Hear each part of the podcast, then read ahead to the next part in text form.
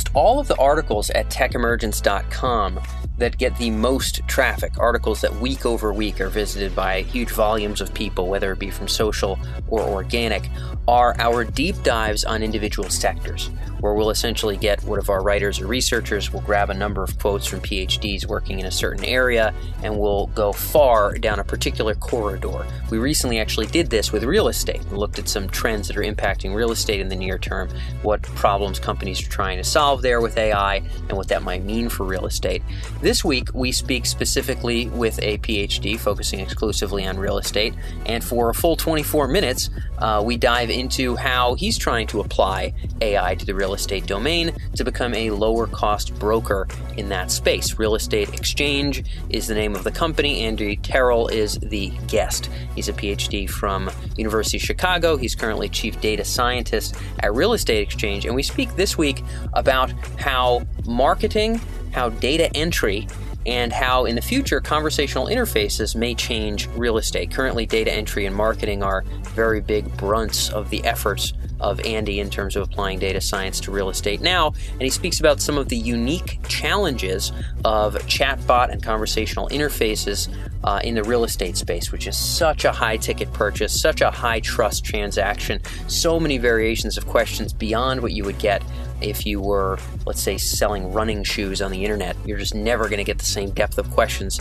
as when someone's spending $2 million on a home in, you know, outside of Los Angeles.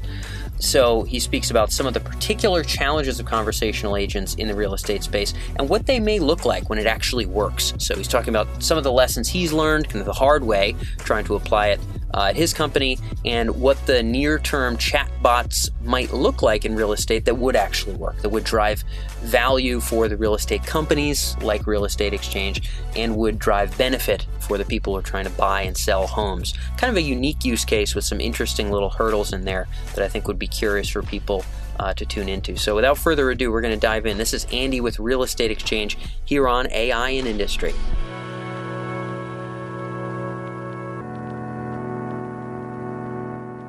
So, Andy, first things first, you know, real estate applications of AI. We recently did an article about this and a number of different companies that are working in this space. You folks are, are aiming to sort of tread some new ground in this domain. And I know that one of the initial areas that's important for you is the collection of and entry of data and information. There's so much information out there about homes that people have to collect and compile to create a listing. Talk us through sort of what's possible with AI? What's possible to be automated in that very laborious task of real estate?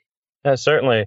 I think so. As you said, there's a lot of data that comes through about your home, about um, your transactions of a home, about credit scores, and and all sorts of information that gets aggregated about people that tends to be around, like close to the home.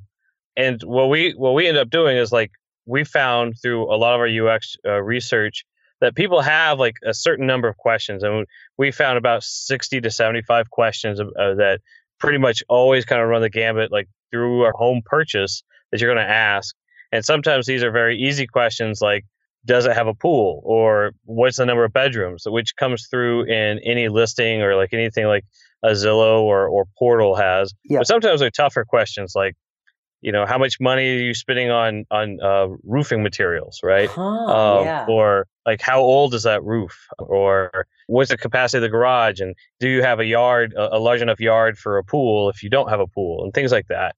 And so kind of going through and trying to aggregate all these questions like having a person do it like all by themselves it would be pretty daunting. I mean when we're trying to like run at scale you, we're just not going to have time or people to do all that.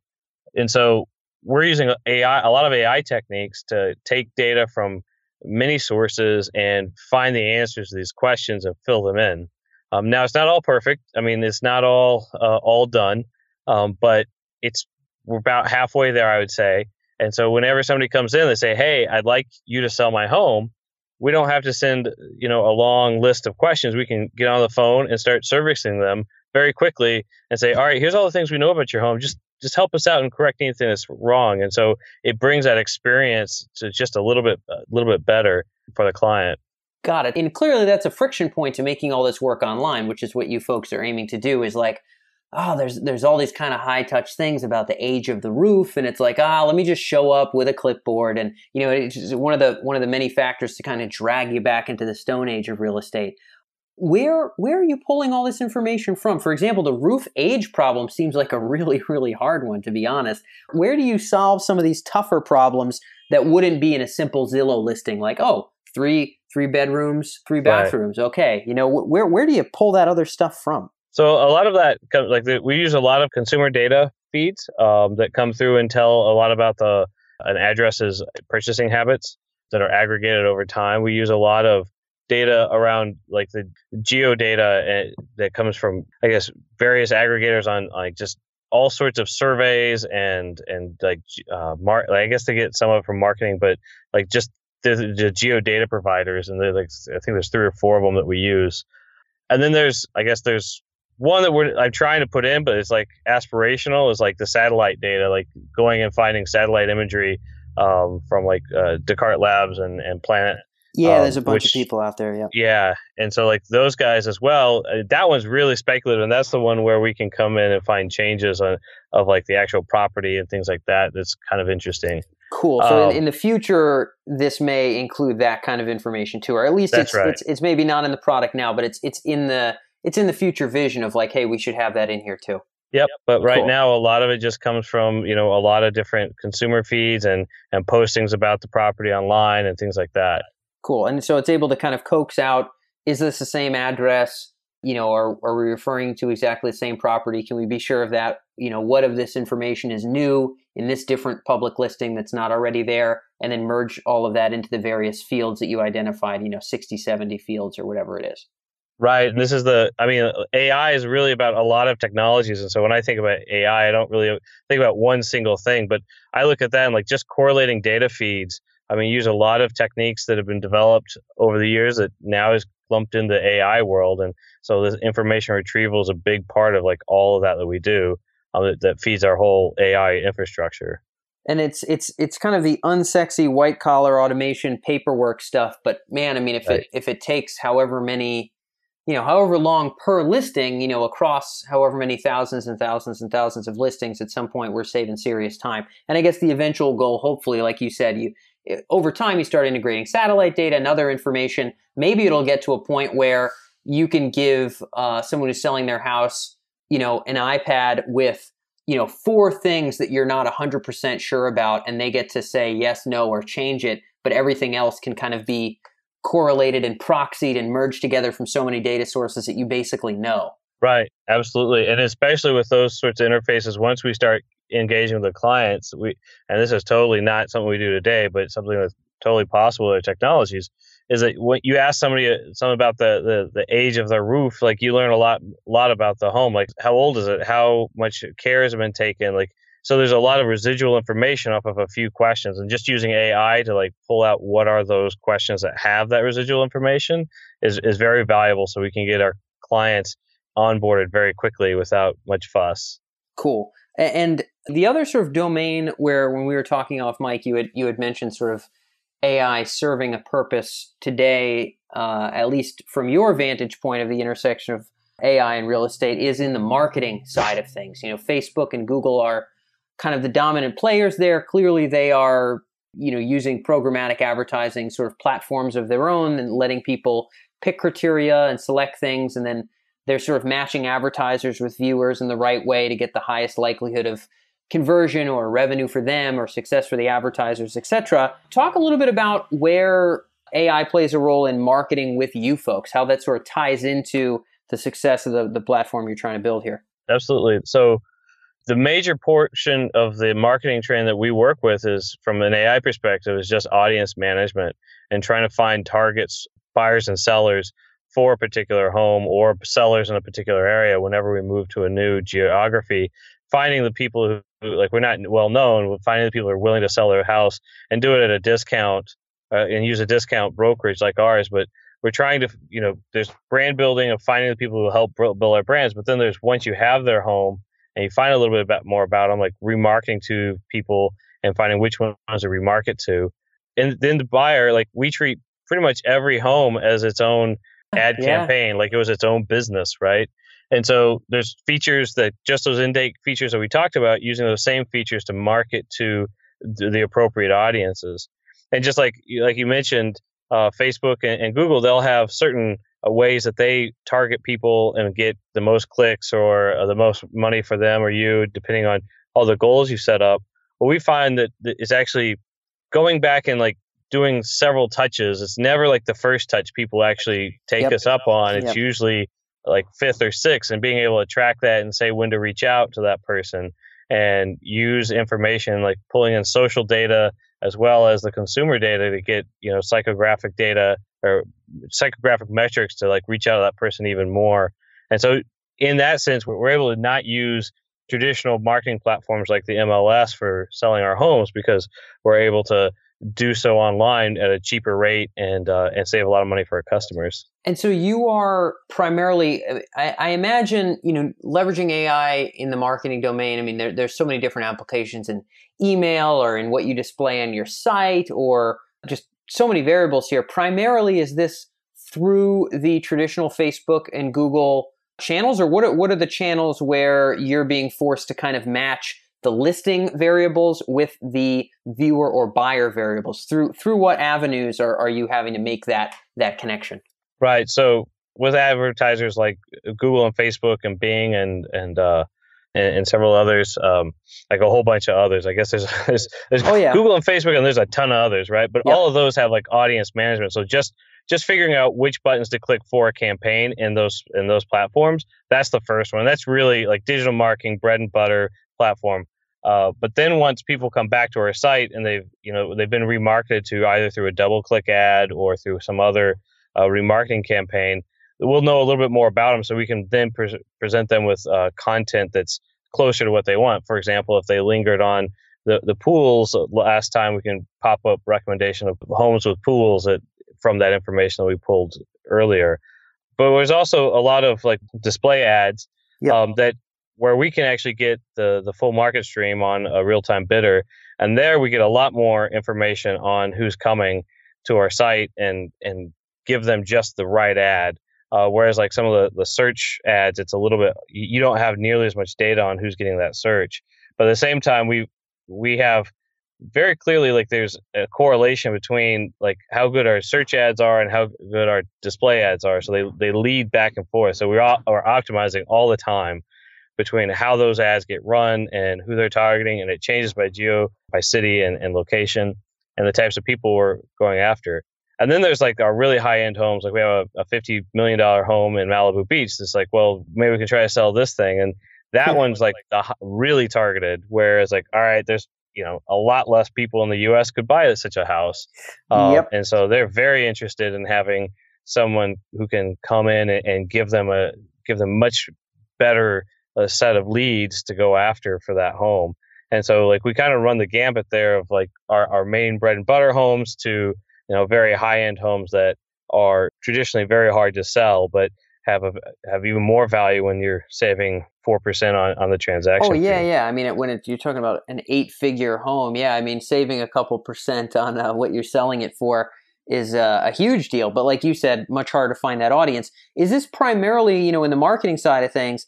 It sounds like there's a lot of kind of orchestrating and instrumenting the Google, Facebook, you know, display network tools of the world. Has has any of this forced you guys to build out your own sort of marketing tools in some way, or has it more been really leveraging the existing sort of programmatic platforms in very calibrated ways to so, make sort of the platform work?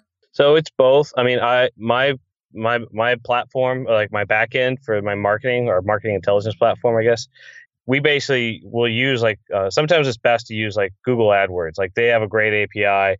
You know, you're not going to beat Google's AdWords for their their inventory of ads. But then we have a lot of other inventories where it makes a lot more sense to just use our own system and, just go to the real time bidders. And we actually have partners who help us with that. Um, and, and impl- we implement the bidders based upon our audience management, and they they manage the bidding and then I guess I didn't hop on too much. Like we actually are using like postcards and small and radios and offline media. Yeah, yeah, yeah. And some of that actually because I guess the biggest problem in marketing when you mix those medias or channels attribution. You, Eh, yeah attributing and so we've basically come back to like using probabilistic models to say like we think somebody heard that they have like a certain chance of hearing this ad in this town and they have a certain chance of being in this neighborhood which has this consumer and demographic uh, information therefore we should actually target them a little bit heavier or not and so even there like we're using you know things like bringing people back with with uh, custom domains and and and kind of shorteners and things like that to get the get as much as we can on the offline world back to our site. And we've actually found that works really well with some of our broader campaigns, like our seller campaigns.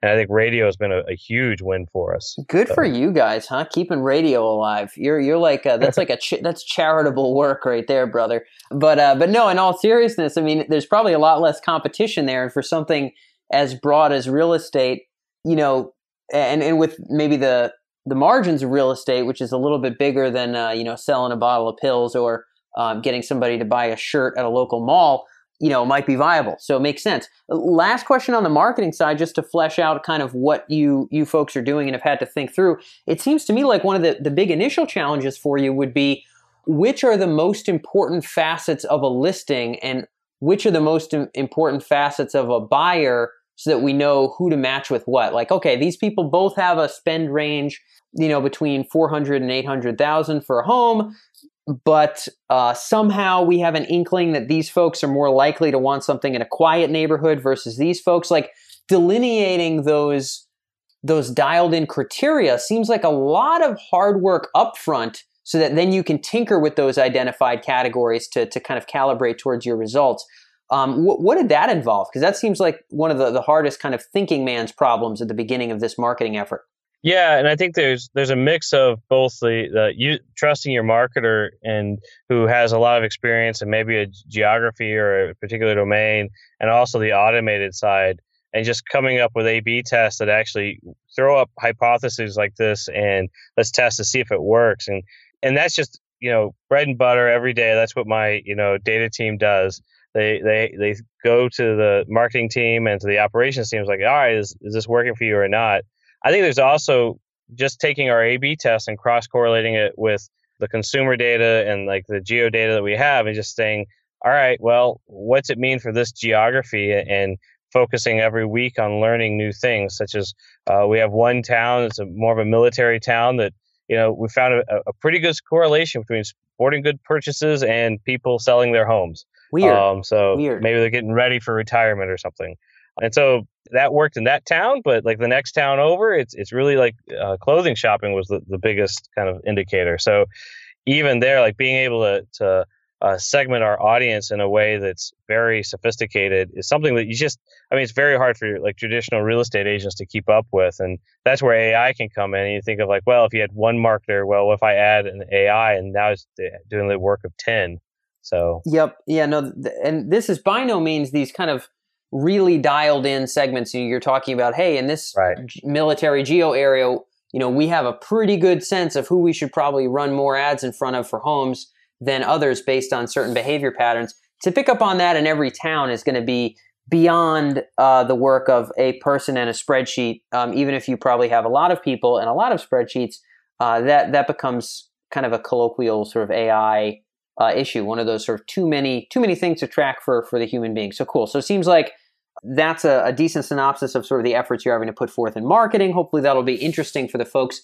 who are trying to get a sense of you know where marketing and and real estate are sort of intersecting with AI today. Lastly, I know that you are currently in the process of and kind of piloting a number of conversational interfaces in this space. Before we got on the on the the recording here, you had mentioned that you actually have some kiosks in some homes that might be able to answer questions that people would have about the home without necessarily having to, you know, schlep a real estate person there every time. And of course, if you're trying to be a discount broker, you know, the more people you have to pay to wake up and drive over to a home, the, the harder it's going to be to keep your margin solid. Talk about what some of the challenges have been with conversational interfaces in this space, because as you had brought up again off microphone, you know, big purchase, lots of information. No one's just going to ask six questions to a chatbot and buy a house. This is really complicated stuff. What have you run into as kind of some of the core hurdles and unique things to be overcome to really get chatbots to click or conversational interfaces to click in this space? Yeah, totally. I mean, we've had kind of we've had some successes and some some downs, and I'll be totally honest. Right now, we're kind of in that read engineering phase of the of the project. Um, like you said, we had a, a kiosk that we called Rex the robot. Although my marketing department tells me I can't call it robot because nobody likes robots; they like AI. Uh, so, but even there, so initially it started off as like a chat bot we put on our website, and um, immediately, you know, we have kind of a, a, a typical kind of web uh, kind of intercom or or live chat kind of system where people can ask questions to real people and and usually what happened is those people weren't even they didn't have any more information than like our chat conversation did uh, but they they couldn't act naturally and like their real goal was to get you to answer a phone call or to get your email. And so even so even like chat itself like is being used in a, not in a way that's like fully realized. So what we did come in is, well can we build an app that or a bot that will answer these questions a little bit better?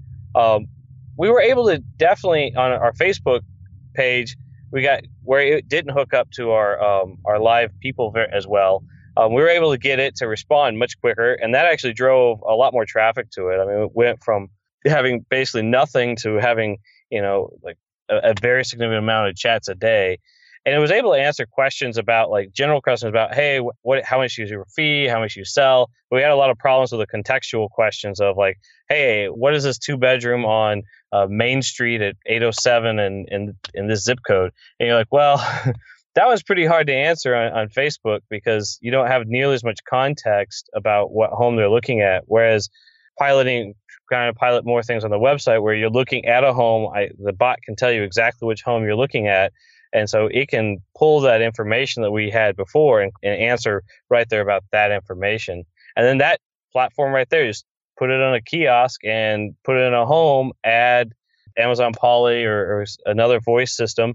And all of a sudden you, you've got, you know, the makings of a robot or kiosk system that people can interact with very quickly. And so then it, it solves a lot of the scheduling problems around real estate, like home showings and real estate. Because I think if you ever try to go look for a home, one of the biggest problems is like, I want to go look at 10 homes, but I have to get a real estate agent. I got to get all these people together to like figure out the schedule. And I think that that our hope is that that can kind of really alleviate some of those barriers and get more people in your home uh, much quicker.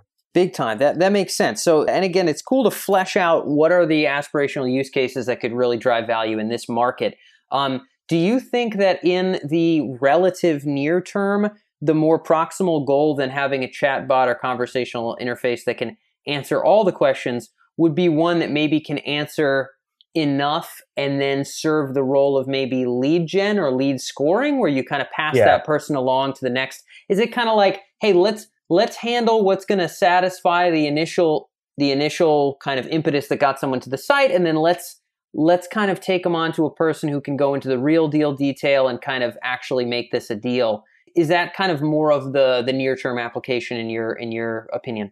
Yeah absolutely and because we're not going to be able to answer every question you give us and so there's always going to be a time where you're like i need to talk to a human and that's where we have you know we can have licensed agents behind that uh, the chat screen or even pop up you know voice or video chats and, and and actually help that person right there. But already just think about that of like being valid having a, someone who's that much more validated in being able to work with this chatbot. And so it just reduces the amount of time that we have real estate agents talking to people that really just looky loos or somebody who doesn't really have an interest in buying the home yeah, yeah, yeah, yeah. So th- this is kind of a sales. It would be a bit of a sales enablement slash support kind of an application here, where right. hopefully you're making better use of your your human folks. It would seem to me like the outright complete automation of the Q and A process, certainly through closing the deal.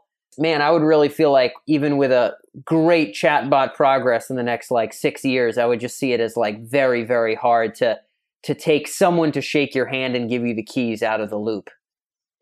Yeah, well, I mean, it, it's a challenge, and you know that's what we what we're here that's for. What you're, to solve big challenges. For. Yep.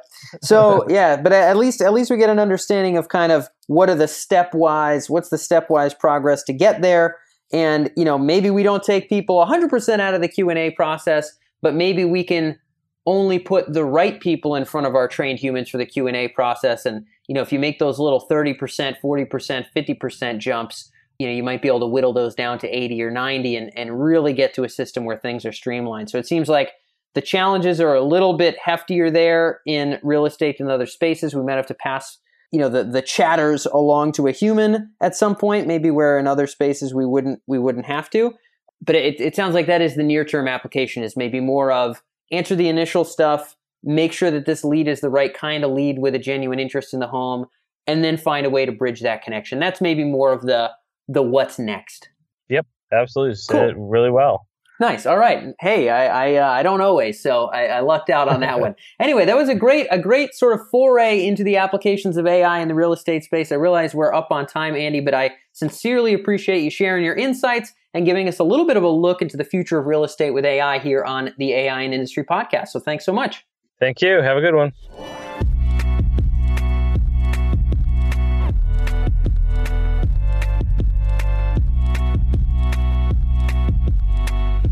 That's all for this episode on the AI and Industry podcast, where we explore the applications and implications of AI in your business or industry. And when it comes to those benefits of real insight in terms of artificial intelligence applications in business, this show is really just the tip of the iceberg. AI and Industry is produced by Tech Emergence, and over at techemergence.com, you can find actionable industry specific coverage, including case studies, unique market research with charts and graphs and regular coverage of the AI applications of both the hottest startups here in the Bay Area, as well as what Fortune 500 companies are doing with AI today. Everything from marketing and advertising, business intelligence, to specific industries like finance and healthcare, you can stay ahead of the curve and stay on the right side of disruption by visiting techemergence.com. And when you're there, make sure to sign up for our weekly newsletter on the left hand side of the page uh, most of our podcast listeners get the episodes directly to their inbox every week. You'll be joining tens of thousands of other business leaders who join us from all over the world to stay ahead of the curve of AI in their specific industry. So that's techemergence.com. Uh, I'm Dan Faggella. This is AI in Industry, and we'll catch you next week.